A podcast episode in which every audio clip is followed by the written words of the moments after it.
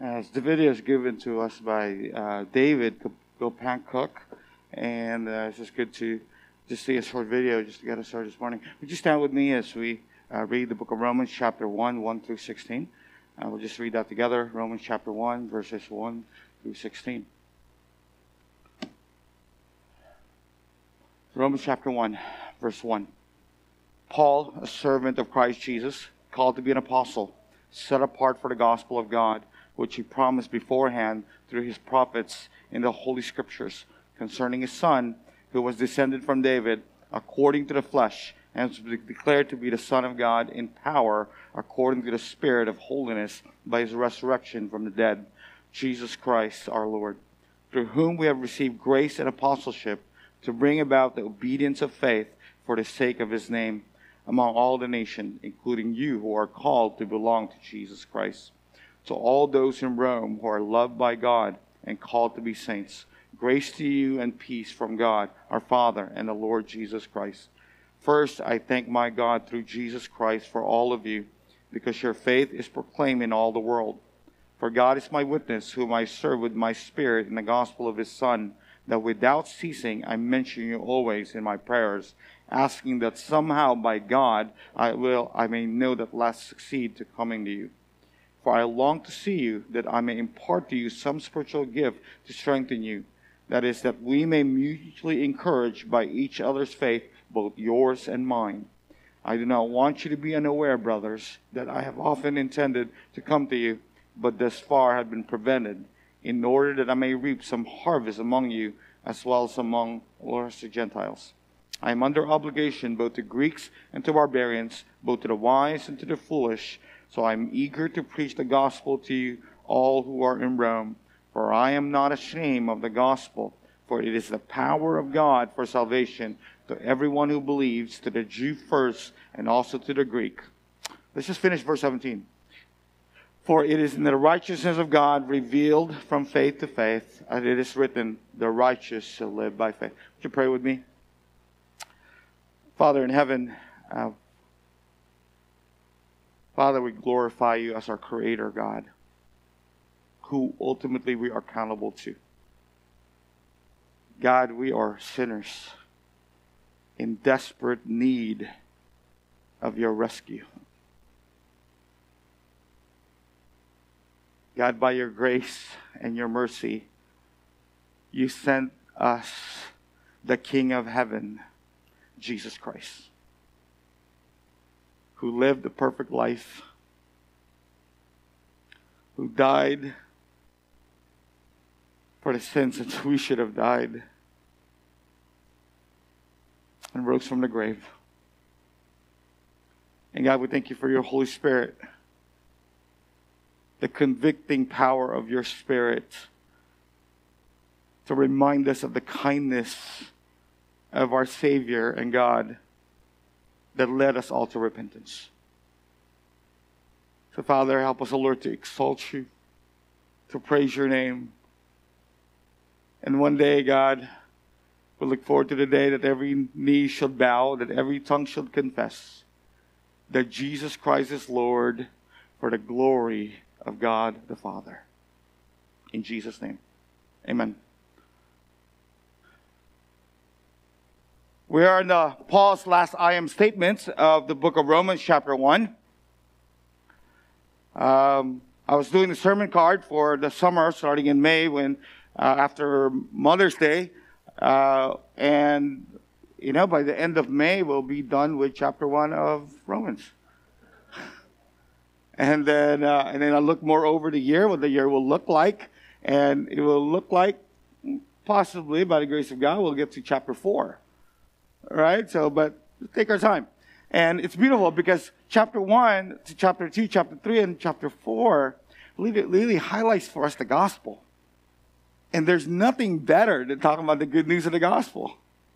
That's why it's called the gospel, because it means good news, right? But chapter 2, 3, and 4 could be a little bit rough, but, you know, we'll see the grace of God in that. Let me begin by, with a general question. What makes a person feel ashamed? And I want you to consider these examples. First, suppose a boy brags to his friends that he can outrun the skinny new kid at school. So the kids set up a race around the block.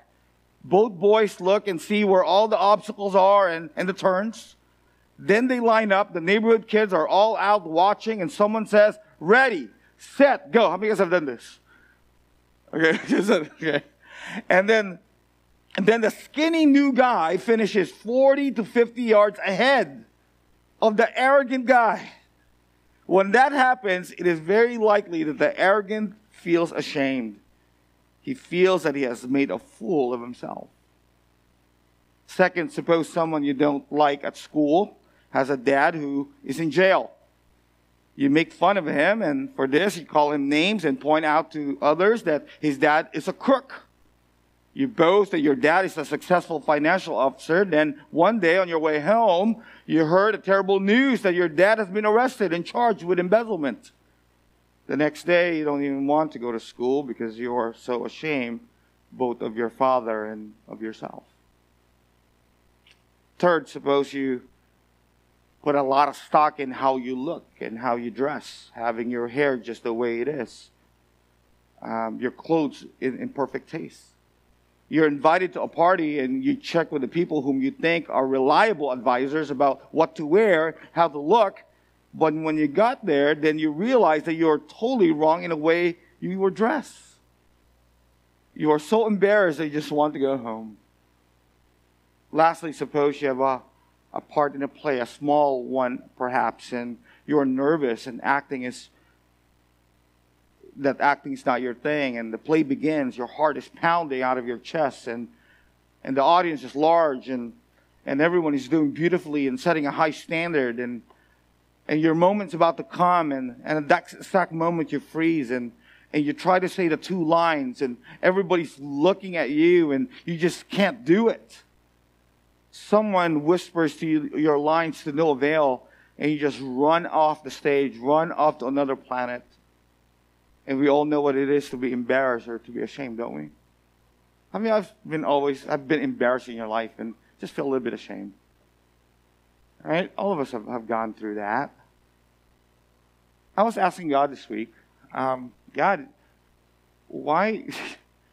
I don't understand because uh, Romans 1 14, 15, 16 could be knocked out in really one sermon. Why did it take me three weeks to go through 14, 15, and 16? And I finally got the answer is because the Lord is telling me, um, because you thought you were preaching to the church, but you actually need to preach to yourself. So I realized that this passage is really about me and it's for me. I realized that I wasn't so, I mean, I kind of forgot that I am under contract, that, I'm under obligation to preach the gospel. I'm under obligation to preach, to pastor. I'm, i know my, uh, what I'm under obligation to do. That's very clear with me, but somewhat sense that I don't feel that weight that I'm under contract to preach the gospel. And then I realized, okay, okay, I realize I am under obligation. Then I know I'm eager to share the gospel with someone. I know how eager I am. And yet, there's been years and months have passed by that, that I don't go look for someone to share the gospel with. It really shows how eager I am, doesn't it? And then this week, I, I said, God, I'm definitely not ashamed of your gospel. That's definitely not me. And then I realized what the word ashamed means. Cost me to just repent, cost me to ask for forgiveness, cost me to say, God, would you create something where I've been reminded all the time of my obligation, and I'm reminded all the time that I should not be ashamed of the gospel, and that there's this ignorance in my heart to tell people the good news of the gospel. And then it came verse 16. And this is a way of review. Uh, for the past few weeks, we've been looking at Paul's I am statement. We're in the last one today, and his attitude towards the gospel. And then in verse 14 tells us uh, how he was under the contract to preach the gospel. He was in debt to God for saving him. Last week, he showed us how eager he was to pay off his debt, his gratefulness to Christ who died for the forgiveness of his sins. Then, number three comes along. Verse 16, for I am not ashamed of the gospel. Really, this is what means in the, the Greek text is I am passionate. That's our third point. God says, I am under obligation, Paul said. Then I am excited. And thirdly, he said, I am passionate. That's the last I am statement. He does not say here that I will not be ashamed as if one day he will finally be this. Or is he saying, I'm hoping to be not ashamed or, or one day I will arrive? He uses the presence of the verb. He says, I am not ashamed. I am passionate about the gospel. This was the constant state of his mind. His habitual lifestyle showed how passionate he was about the gospel. Just look at the map. This is someone who was passionate about the gospel. This is someone who knew his obligation. This is someone who was eager that he will go through all these places. Why? Because he was passionate about it. He was proud of the gospel because it is good news, not bad news. Isn't it easy to be proud when you're saying it's good news? Isn't it harder when it's bad news? Paul puts this statement in the negative by using a rare figure of speech relating the word ashamed and will not. Both of which are negative, but in context, it means the total opposite of being ashamed. The reason why he was eager to preach the gospel is because he knows what the gospel can do. It changes lives. The gospel not only has the supernatural power to free us from sin, or from the bondage of sin, but it also has the power to change our lives. You see, it, it, it, does not matter how sinful a person is or what kind of lifestyle they have fallen into. It does not matter. The gospel can change anyone. And you have to believe that. What, what Paul is really saying is, I'm not embarrassed to be associated or reluctant to proclaim it because of fear of humiliation. All of us have this fear of being humiliated, don't we? Isn't this one of your greatest fears, being humiliated and embarrassed and shamed? Not only Paul is not ashamed, but he's actually proud to be associated with Christ and his gospel. He counted it as an honor to be connected to Jesus. So my question is, even before we could even go forward, is I need you to ask, answer this question to yourself. Are you proud to be connected with Jesus? Are you proud to be connected with Him? Are you proud about His message?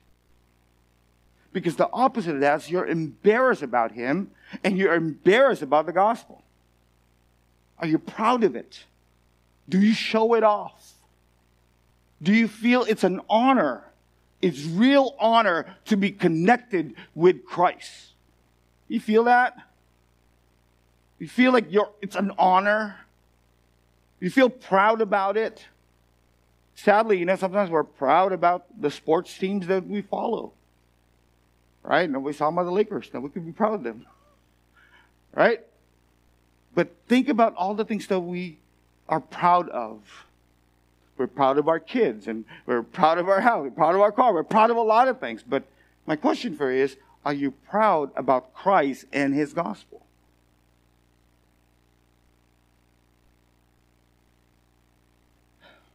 If that is what it means to be ashamed, simply the opposite means that you shy away from identifying yourself with Christ and his message. You're worried what it will mean to be tied to Jesus, to be connected with Jesus Christ. This worry is based on the fear of embarrassment, of course, and fear of humiliation, but this is what we really call what we call self-preservation. If, if you watch enough television at all, you probably notice that nearly every set of commercials includes a car, doesn't it? You see a car all the time, right? Car commercials tend to be predictable. They emphasize style, how the car makes you feel, or how others feel when you see you driving it. Speed, 0 to 60 in something something seconds. And, and safely, and safety, anti-lock brakes, self-impact airbags, backup cameras, all of that. Not only are they predictable in emphasis, but they also tend to stereotype certain life stages. For example, those with children are shown in minivans with also safety features. I, I, I know friends who said, I will never buy a minivan. And then I see them driving a minivan. Not only do you see them, see them driving a minivan, they're proud of having a minivan. One of the pastors said to me, Hey, watch this, watch this. So he goes underneath the truck, the, the back of the van, and he just puts his foot up and it goes up. And I'm like, whoo! And he's so excited about it because he says he doesn't have to lift up and put the stroller in. So proud about it. Right? And then we can, and then we know that uh, we can understand this because safety is a good thing. Anti-lock brakes, the side impact airbags are good things. Hand sanitizers, tying one's shoelace, they're all good things. Walking, not running, and getting flu shots are all good things. They all arise from our desire for safety. And behind the desire for safety lies the desire for self-preservation, which is also a good thing. In fact, um, when men and women of the military act heroically, despite a certain danger the, for themselves, to themselves, we are not saying that they didn't care about their own lives. Of course, they care about their lives. But what we do celebrate is that they value something more than self-preservation. We celebrate that they put something ahead of their own safety. This is the great issue.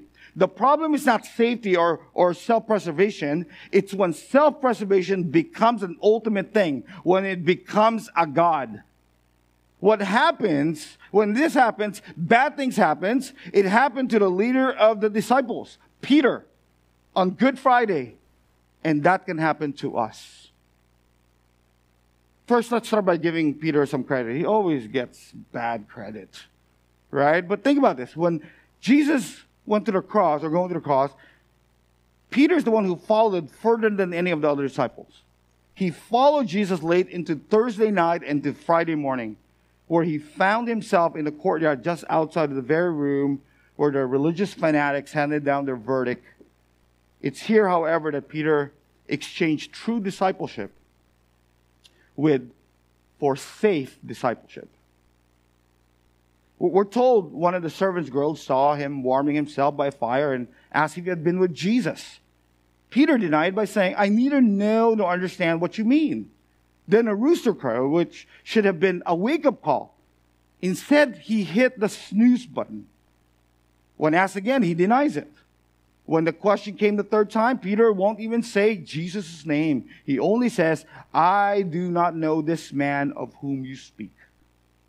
His desire for self preservation became godlike, that demanded absolute allegiance. Then he heard the rooster crow again, then he wept. All of us will admit that at, we have all been ashamed of the gospel at one time or another. But was Paul tempted to be shamed as we are? Probably.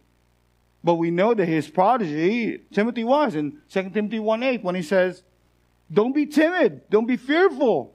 You have the power of love and a sound mind. Maybe you know the feeling of Peter, how Peter felt, the feeling of shame that comes from letting down your Lord. Maybe you felt it after the outsider to Christianity asked you a difficult question. Something about that question sets you off an, an eternal alarm in your system. This isn't safe for my reputation. My reputation is on the line. So you wavered. You answered the question, but only by knocking the rough edges of Christianity to make it seem more palatable, acceptable. They might ask you, hey, uh, do Christians believe in repentance? And you say, ah, oh, you know, that's for later. Actually, it's not later. You actually cannot get saved without repentance.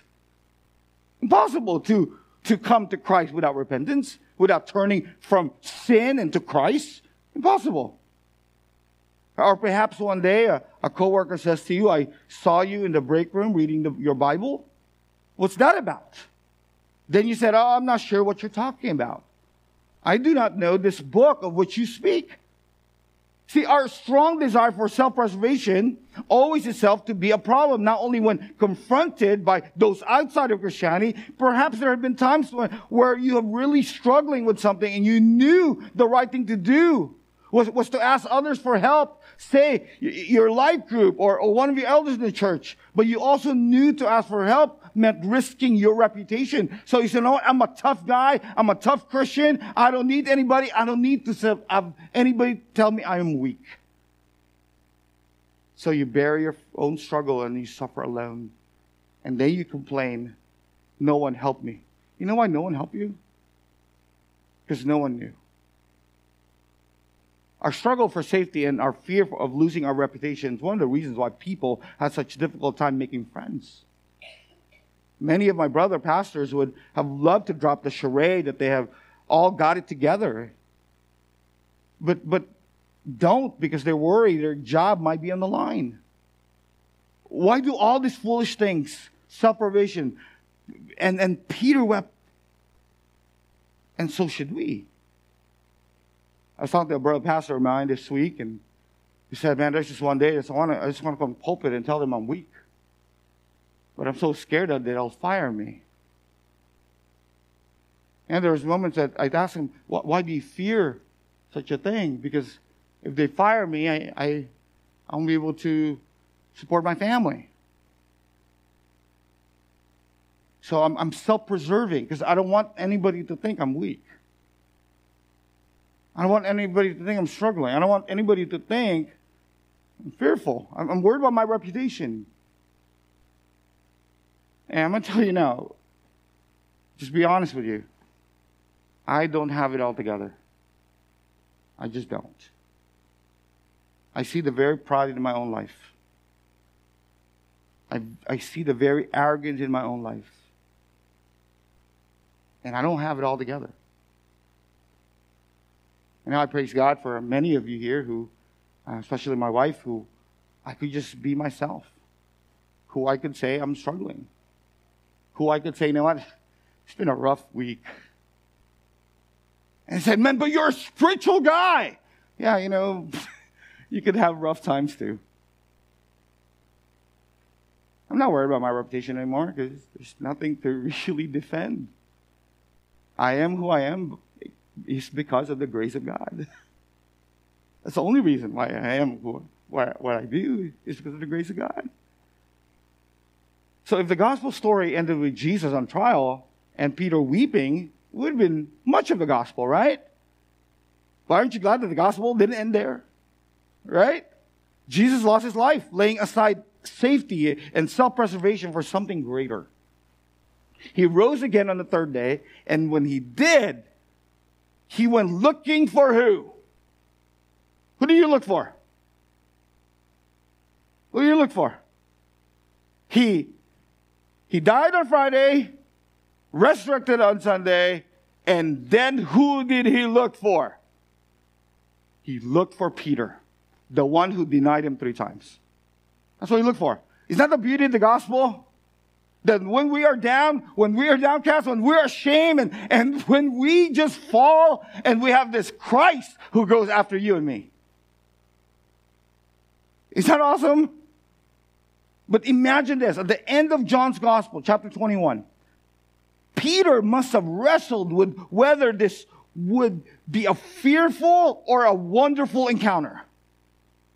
And the answer depends on what kind of a Savior you have doesn't it?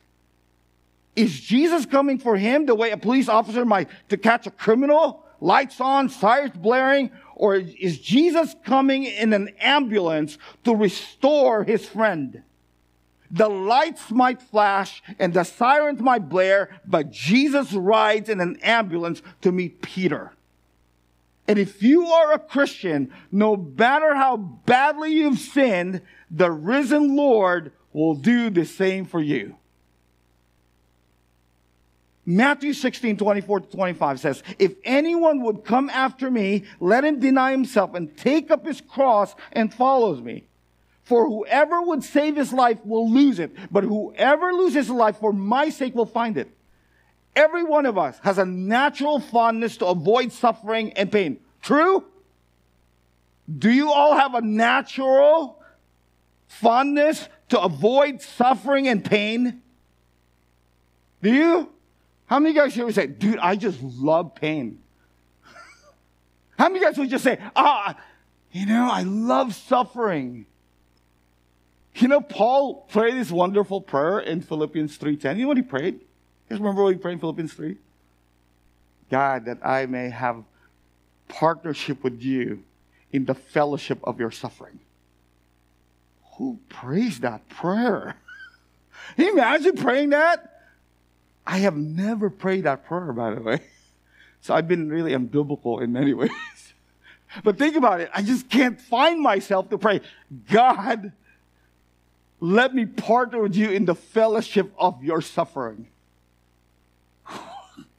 what? But you know, when you finish that verse, Paul says, because I know if I do, then I understand you. Then I'll be conformed to your image. That's why he wanted it.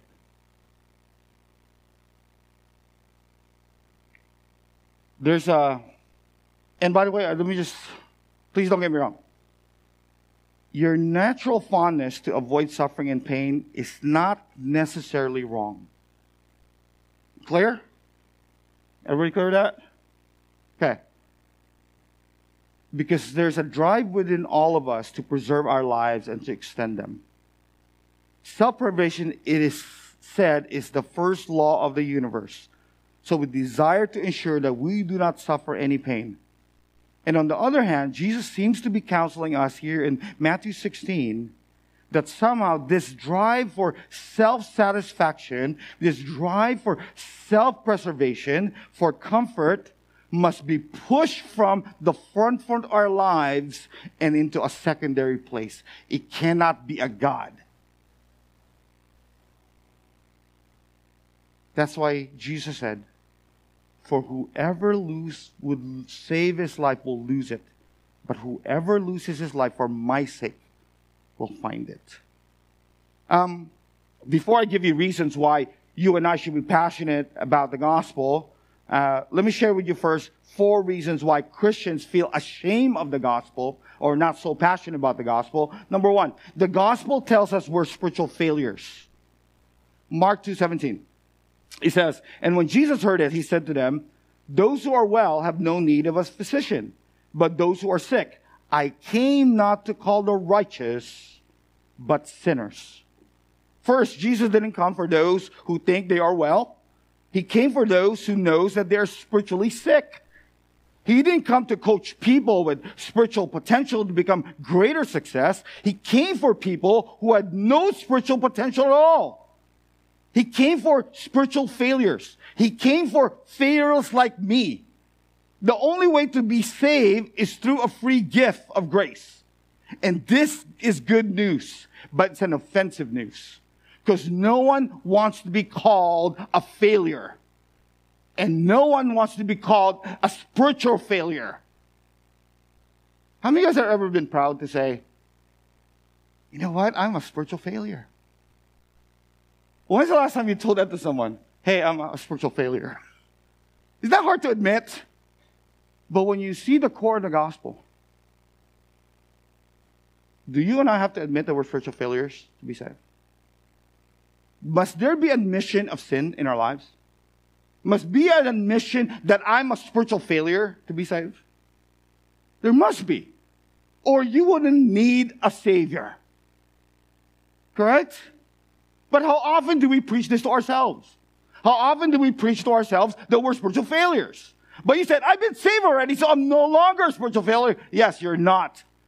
But sometimes it's just good to be reminded that spiritual failures so we know where we come from, so we don't forget how, where God saved us from. And then in turn, we'll have compassion on those who are still in their spiritual failure. Right? So it's good to be reminded of the gospel. Number two, the gospel tells us that we're wicked to the core. This is hard for some people. Because some people believe that I'm not as bad as the other person. How many of you have said that when you look at yourself? How many of you have ever said, hey, you're sinful? And then the first thought that came to your mind is this, but I know someone who is worse. I know someone who's more sinful. Can I just ask you, how does that feel for you? Does that make you feel good? Does it make you feel good that you found somebody more sinful than you are? Right? And then you say to that person, dude, I'm so glad that I'm not as sinful as you. I'm so glad that I found more someone more prideful than I am. but in reality, we are really the gospel tells us, the gospel, not me, the Bible, the gospel tells us that I'm wicked to the core. Amen? Right? I think it's okay to admit that. Here, if you don't believe, Jeremiah 17, 9, 10. Says here, the heart is deceitful above all things and desperately sick. Who can understand it? I, the Lord, search the heart and test the mind to give every man according to his ways, according to the fruit of his deeds. The gospel does not just say we're all made of mistakes. It does not say we could do a lot better. It levels the playing field, doesn't it? Doesn't the gospel level the playing field? Doesn't it level the playing field? Right? It, it does, right? And by, by saying that, apart from God, we're utterly wicked.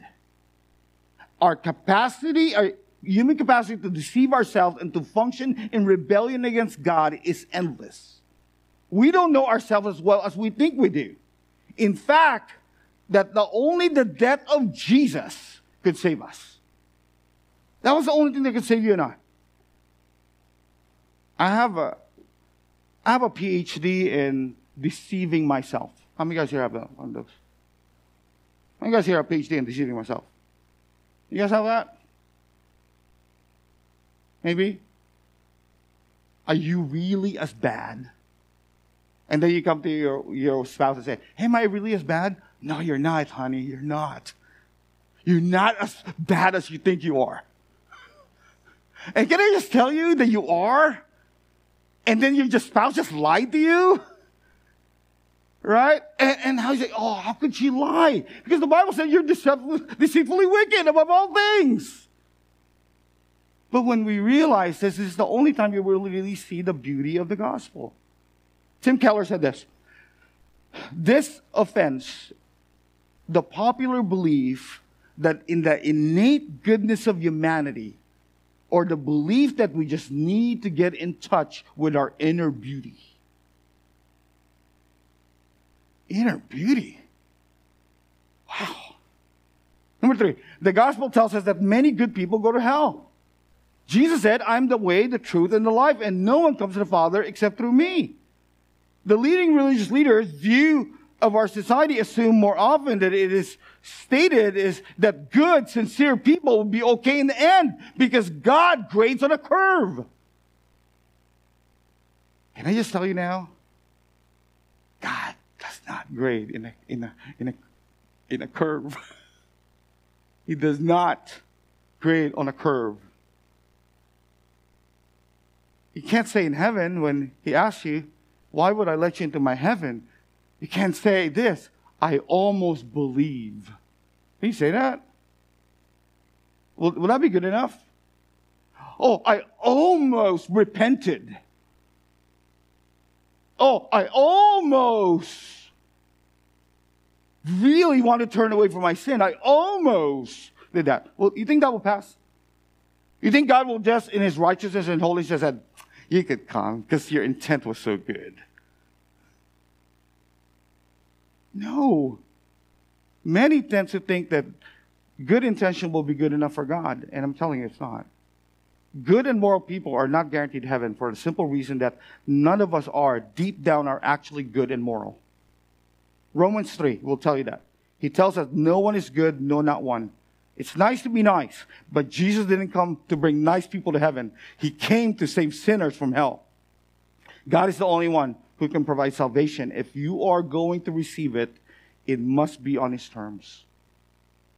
Tim Keller said, the gospel is an, is an exclusive truth, but it's the most inclusive, exclusive truth in the world. By the way, ask me after service what that means, okay? I, I, it took me a while to get it too. Number four, the gospel tells us that suffering is normal, not exceptional. 1 Peter 4.16, um, yet if anyone suffers as a Christian, let him be not ashamed, but let him, be, let him glorify God in, in the name, in that name. The gospel tells us that our salvation was accomplished by Jesus serving and suffering, and, and we, as followers, should expect the same in following him in Christianity. Christianity is not a religion that demands that its followers seek suffering, but the way of Christ is the way of service, and Jesus himself promised that those who hated him would hate his followers.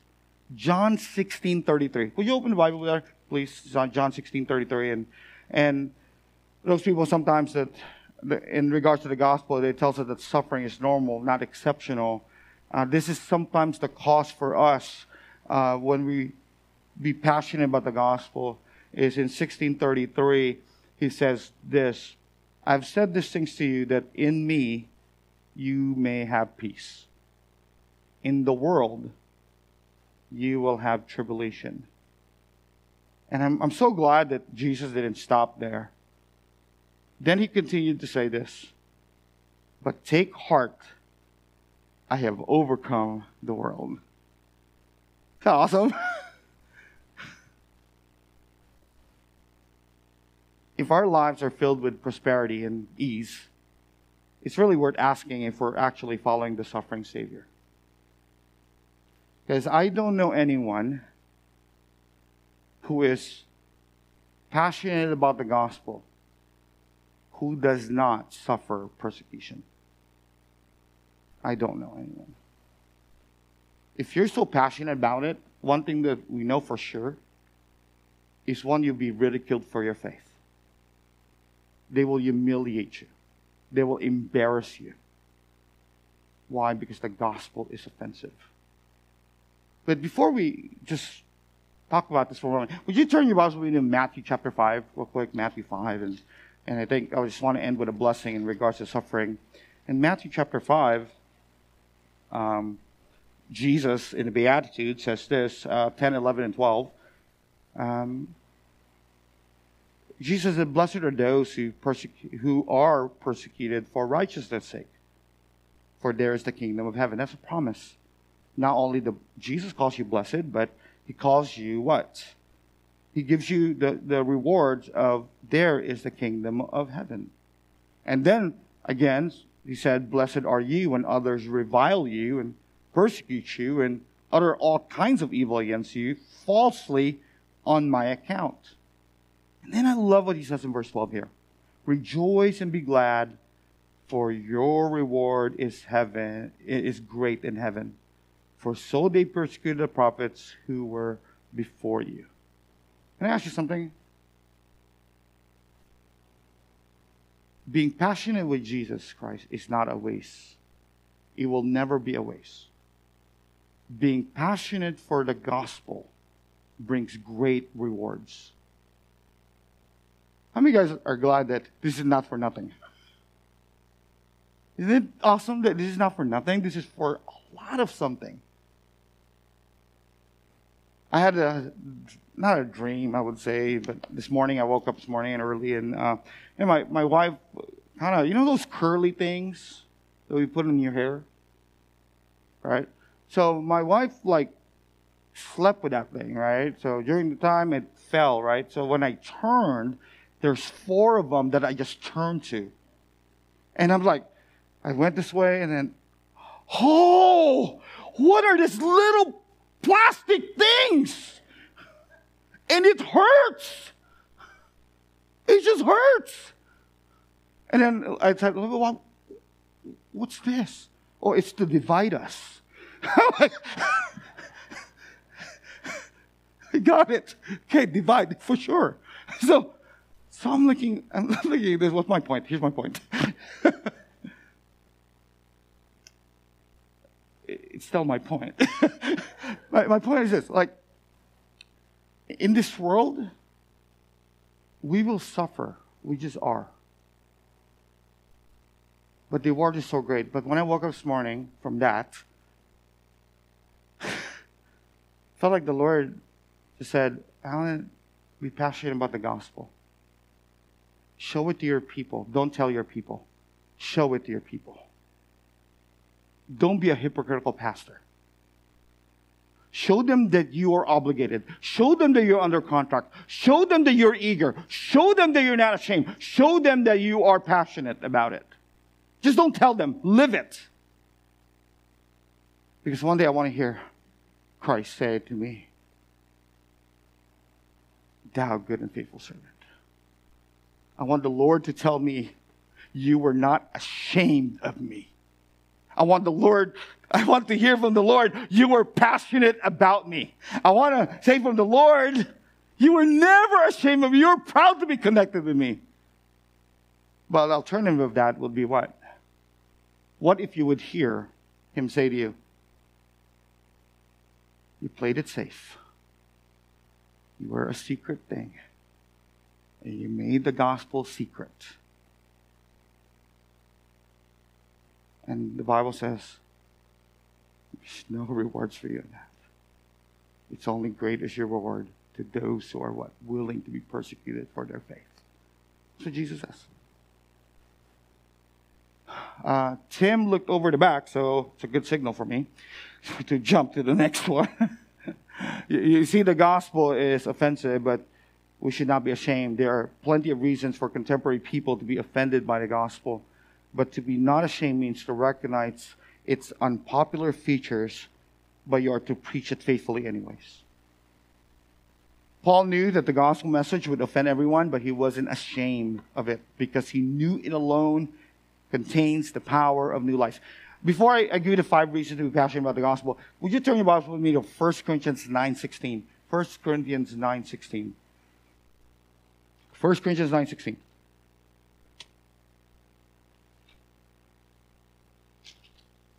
First Corinthians 9.16. This is Paul's mindset. He says, For I, if I preach the gospel, that gives me no ground for boasting for necessity is laid upon me.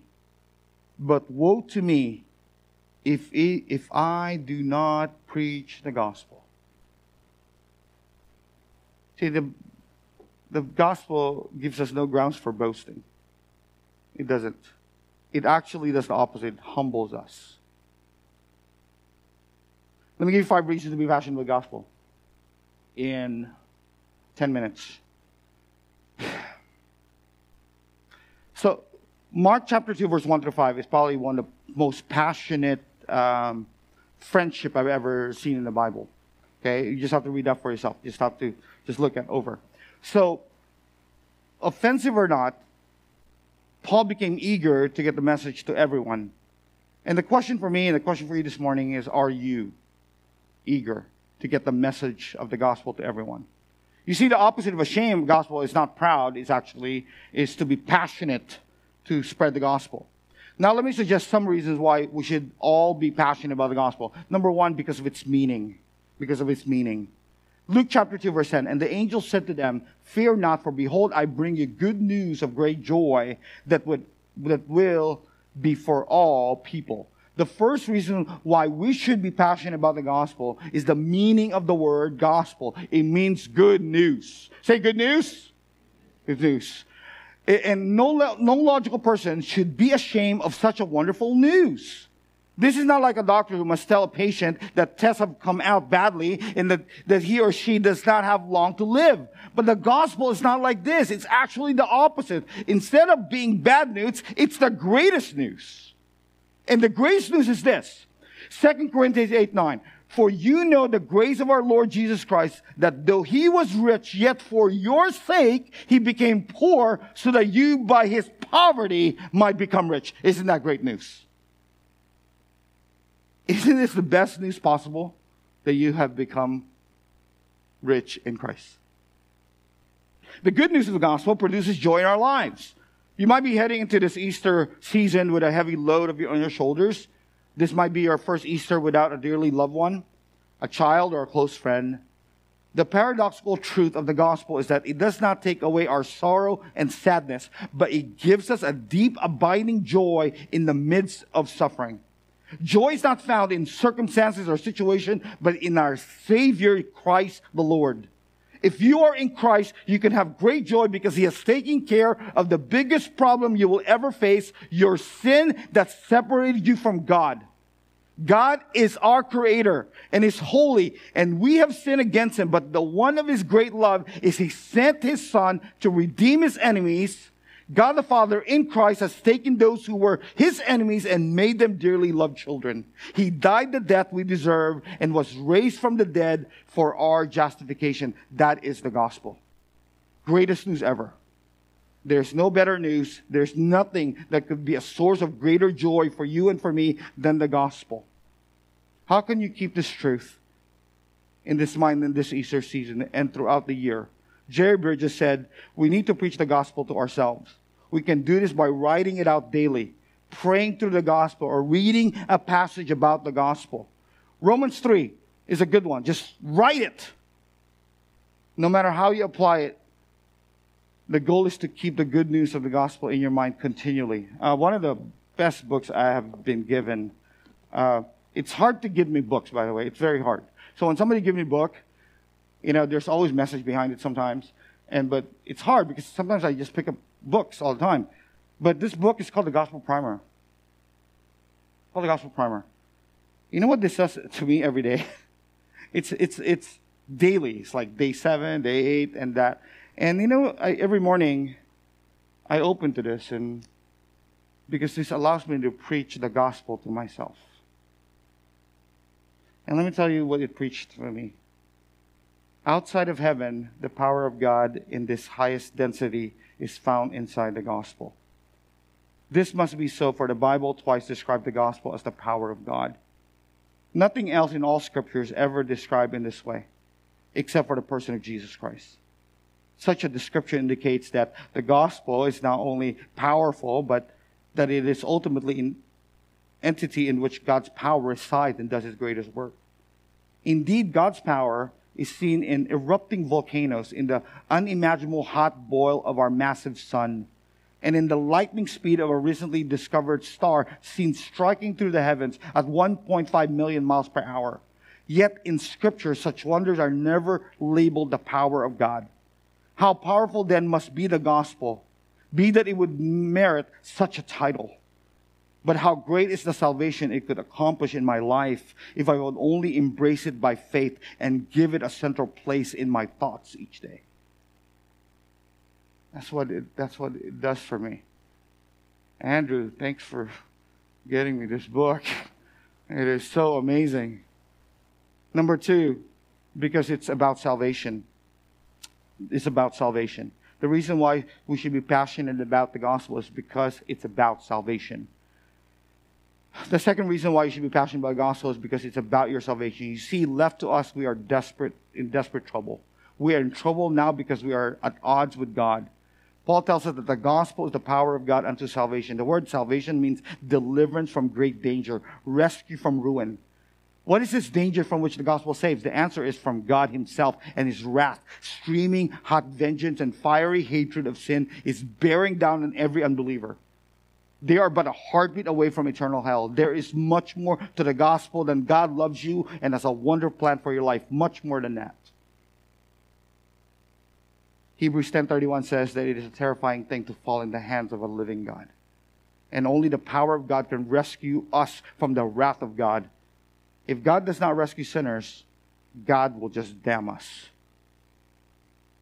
Jonathan Edwards said in his famous sermon, All without Christ are sinners in the hands of an angry God.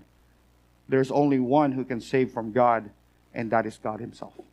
Number three, because God's because it's God's way of salvation. That's why you could be passionate about it. This is the only way for someone to have eternal life. Uh, Paul said in 1 Corinthians 1.21, since in the wisdom of God, the world through its wisdom did not know him. God was pleased through the foolishness of what was preached to save those who believe. Now, one thing I determined a long time ago is that I determined to know nothing except him and him crucified. And that's the only thing that I care about. Number four, because it's the power of God. We just talked about it. Paul, Paul said in 1 Corinthians 2 4, the great apostle, such a humble man. It says here, and my speech and my message were not in plausible words of wisdom, but in the demonstration of the Spirit and of power. Right? The word power, dunamis, comes from the Greek word that comes into the English language, dynamite. The gospel is the explosive dynamite of God to salvation. This figure of speech uses really two negatives to make one positive, which carries an extra punch into, into really our mind. See, Paul could have just said, I'm fired up for the gospel or I'm excited to preach it. No, he said, I am not ashamed because it is good news of salvation. There's no more powerful message in the entire world than this truth. No message has a greater life changing and eternity altering impact than the gospel. No message makes a deeper effect on a person's life no message has the power to change people from the inside out than the gospel. The gospel is far more powerful than, than the power of your sin. And any other message is simply behavior modification. And in Acts chapter 1, verse 8, you will receive power when the Holy Spirit comes upon you, and you will be my witness in Jerusalem and in all Judea. This is why we don't have to be ashamed. That's why we could be passionate, because we have the power of the third person of Trinity living with us, and He commissioned us to be His witness. One more passage and then I'm going to wrap up. Hebrews 12, 2. Would you open there for me? Hebrews 12, chapter 2.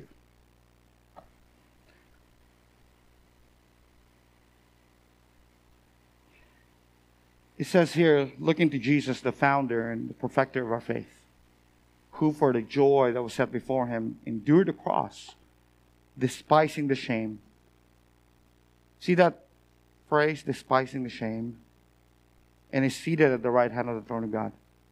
Every sinner that rejects the gospel shames Jesus. Let me repeat that again. Every sinner that rejects the gospel shames Jesus, disgraces Jesus, is embarrassed to even relate with Jesus. But Jesus despised the shame from the world in order to endure the cross that he may be the author and the perfecter of your faith while Jesus was in heaven before he came down, he never felt what it was to suffer shame in its eternality. But he did that that you might be saved and that he may call you his brother. What is a Christian then? A Christian is someone who is not ashamed of Christ. Someone who is not ashamed of God, but one who is ashamed of himself. That is what a Christian is. Dr. Martyn Lloyd-Jones said, the thing to grasp is that the apostle is saying that he is not ashamed of the gospel because it is the God's mighty working. It is God himself doing this thing, not simply telling us about it, doing it and doing it in this way through the gospel. Lastly, because the gospel is for everyone. The fifth reason why we should be passionate about the gospel is that is the gospel is for everyone. Paul here is speaking chronologically, not of greater importance. His point is that the gospel is for all people. It's for everybody. In Acts 2:21, Peter says, "Everyone who calls on the name of the Lord will be saved." You know how the Bible ends? The Bible ends in Revelations 22, verse 17. Here's how the Bible ends. It ends with an invitation. It says this The Spirit of the bride says, Come. Let him who hears say, Come. Whoever is thirsty, let him come. And whoever wishes, let him take of the free gift of the water of life. How can one be ashamed of the gospel, which offers hope to the vilest, most desperate, as well as to the most respected person? Paul was so eager to go to Rome because people there were under the wrath of God. Souls needed to be delivered from eternal destruction. The sole condition to receive salvation is faith alone in Christ alone for the glory of God alone. And the one who believes means it means to commit one's life to Jesus as Lord and Savior. It means to trust Him solely, totally, to rely on Him immensely. Faith in Him means no longer trusting in one's work or morality. There's only one way for them to be saved, and that is through the gospel. So whether you are a Jew or a Greek, salvation is not only through, through the gospel, it is the only way to God. In other words, the gospel is for everyone. There's one way for a Jew to be, there's not one way for a Jew to be saved and a different way for a Gentile. Knock that out of your head. In Matthew 7 tells us that there's one, only one gate that leads into the kingdom of God, and it's a narrow one. It's through the gospel. So when he says that the Jew first, the ripple of the gospel come initially to the Jews because they were God's chosen people, and in John 4 22 says that salvation would come through them and Paul is picturing here the spread of the gospel like a ripple effect, like tossing a pebble into a pond. And the Jew in turn were to take this, this into the Gentiles. Sadly, the Jews hoarded the saving message to themselves. Jonah, the prophet, was commissioned to go to Nineveh, but he ran to the opposite direction. He did not want the Gentiles to be saved. He wanted to keep the gospel to himself. He wanted to keep the gospel for the Jews only this runaway, disobedient prophet was trying to go far away from what God wanted him to do. He did not want anyone else to have this salvation. He was a selfish, prejudiced, self absorbed, self consumed prophet who acted this way. So, all of this we talked about, about passion in the gospel. Here's the thing. So what? So what? This is so what? The church is also acting this way like Jonah. By our action, we want to keep the gospel to ourselves. When you believe in Jesus, you will never be the same again. Have you? Are you the same? If this dramatic change does not happen in your life, then you have never received the gospel. When one comes to faith, it's like an erupting volcano. No one was more opposed to the gospel than Paul. He was hell bent on hurting and killing Christians. But in one life changing moment, he was captured by the power of the gospel. No one can receive the gospel that is not dramatically changed at the deepest level. The gospel is not just painting the exterior of your life, but it's a total reconstruction. You're totally rewired, totally reconstructed. And believing in Him is not just a box you check. The gospel brings the total transformation of your life from the inside out. That's what the gospel does. So if the gospel has this power, if you give the gospel to someone else, it could also change their lives. You know why I know this? Because it has changed your life. Because it has changed my life. And if we continually preach the gospel to our ourselves, we will continue to be dramatically changed. That that dramatic change is to the confirmation to the image of His Son in our lives. Isn't it worth to be passionate about the gospel? Because it's the life changing power of God. That's why it's worth it. So what? C.H. Spurgeon if my hearers are not converted, I have wasted my time. I have lost the exercise of my brain and heart. I feel as if I lost my hope and I lost my life unless I find for my Lord some of his blood bought ones. I would sooner bring one sinner to Jesus Christ than unpack all the divine mysteries in the Word. Let's pray with me. Father in heaven, um,